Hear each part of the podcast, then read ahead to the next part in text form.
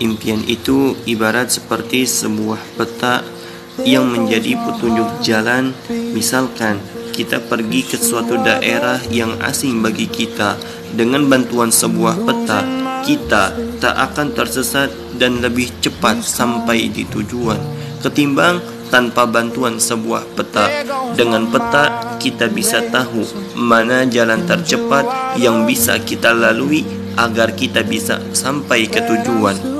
Jika kita tidak punya peta, mungkin kita tetap bisa sampai, tetapi dalam waktu yang lebih lama.